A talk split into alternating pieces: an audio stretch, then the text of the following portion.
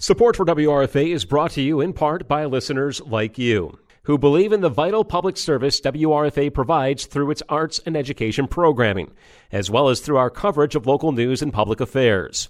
Plus, your generous support lets us provide a number of volunteer based programs to be shared on our airwaves. Help keep community radio in Jamestown and Chautauqua County alive by making a contribution today.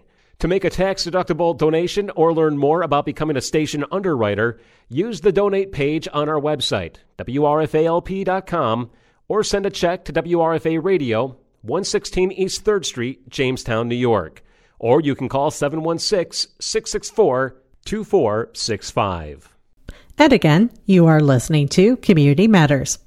We visited the Jamestown YWCA to learn more about the coldest night of the year event that's taking place on February 24th. We were at the Jamestown YWCA talking to Executive Director Amanda Gesing about an event that's coming up on February 24th. So, hi, good morning. Good morning. Thanks for having me. So, you have an event. You started this, I think, last year, and you're doing it again this year called The Coldest Night. And what is this? Um, the Coldest Night of the Year is a um, I guess, international fundraiser. It happens in Canada and the United States. And um, on the same day, February 24th, 2024, at 5 o'clock, um, people will walk all over. So um, it'll happen um, at various organizations throughout Canada. Um, I think there's about 16 to 17 organizations now in the United States that also participate. And it's a peer to peer fundraiser. So essentially, what we do is recruit individuals to join teams um, and then ask their neighbors, friends, coworkers to sponsor them in the walk. And the walk is a 2K or a 5K walk, depending on their preference.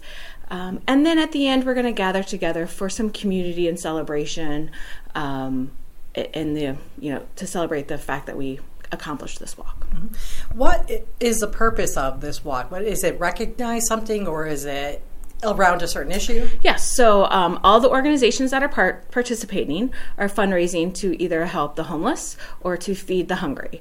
And so YWCA Jamestown is participating uh, to provide transitional and supportive housing um, for homeless uh, women with children or single women um, or individuals who are at risk of becoming homeless. Mm-hmm.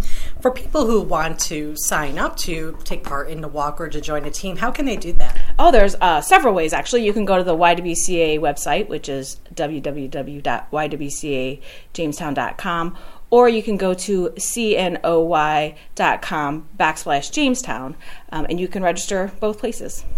Is that where people would find out how to donate if there's like a team they want to look up? Absolutely. So um, on the CNOY website, it has the list of all of the teams. You can find individual walkers so that you can donate to a walker if you know somebody or their team. Um, you can also sign up to volunteer because we, of course, we need volunteers to help the day um, be successful, um, or you can sign up to walk yourself. When it comes to homelessness, I I guess my first instinct wasn't always to think of like the YWCA as being someone that's out front on the issue. Uh, I know that Department of Social Services is tasked with overseeing you know the homelessness issue here in Chautauqua County, but what is the YW's role here in helping those who uh, do not have shelter? So, um, homelessness is a complex issue, and uh, it is really is going to take all facets of work and support in order to really address um, the homeless issue. And so, uh, the way that the YWCA does that is through our transition supportive housing program.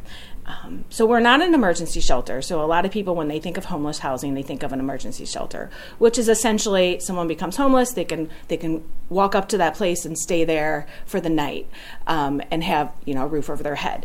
Um, what we provide is long term supportive housing uh, f- for those individuals that are here with us, and so. What makes that unique is that there's no length of time that an individual is um, prescribed to stay here. So most homeless shelters uh, have like a 90 day limit, right? You can only stay at a homeless shelter for about 90 days, which is perfect. That's what they need. That's the immediate housing need. Um, we kind of come in as the second secondary level of that homeless support. So individuals transition to us, and then we're able to provide case management and supportive services uh, for that individual. So while they're stabilizing, we can help them not just stabilize, but then reach those goals to be successful um, long term elsewhere. So we've had individuals stay here for three years while they've gone back to school and gotten their degree or their education. Um, we've had individuals stay here long enough to regain, regain custody of their children. Um, we've had individuals stay here for just a couple months while they've saved up money to put on a down payment for a deposit for a house elsewhere. So it, um, it really is we're able to just be flexible and fit the need of the individual that's here and provide them that that essential need of housing with the support until they're able to move on. And it, when you're talking about case management, that always makes me think that you're helping navigate a system of services that can be sometimes confusing for an individual. Oh, absolutely. So, our case managers, we have uh, one full time director and a part time case manager as well. And they're able to provide um, support in all sorts of things. So, if an individual comes to our case managers um, and they need support with finding a job, uh, then that's where they step in and help them with locating those resources in the community to get connected with employment, again, with education, um, to whether it's dealing with DSS, applying for social services, or any other supports in the community helping evaluate housing stock to make sure that it's a safe, affordable house that they can um, continue to be successful in. And then we also provide support in learning how to budget, uh, increasing your self esteem, um, developing any uh, living skills that you may need that will help you be successful once you're once you're um, on your own. So to bring it around, so with the coldest night of the year, will the funds raised at the event on the February 24th help with these kinds of, of services you were just talking about? Absolutely. So the funds raised from the coldest night of the year go to help support the transition supportive housing program. So without these funds, we weren't we wouldn't be able to not just provide the housing, but also provide that essential case management. That is what brings the success to individuals that, that come here. Is there anything else that you'd like to tell us about this event? Um, I think it's going to be a great event. This year we are uh, ramping it up a little bit. We are going to have our celebration and pre event meeting outside. So um, it hasn't been that terrible of a winter, so we're hoping it doesn't rain. If it rains, we have a we have an alternative um, location, obviously inside here. Um, but we're hoping um, the day is nice enough that we're going to have a DJ. Uh, we're going to have a little bit of celebration down at the Winter Garden, have some fire pits going on. I'm going to have some s'mores. Uh, so we're not only just fundraising, but we really also want to encourage people to build community with each other in the process. Great. Thank you very much. Thank you.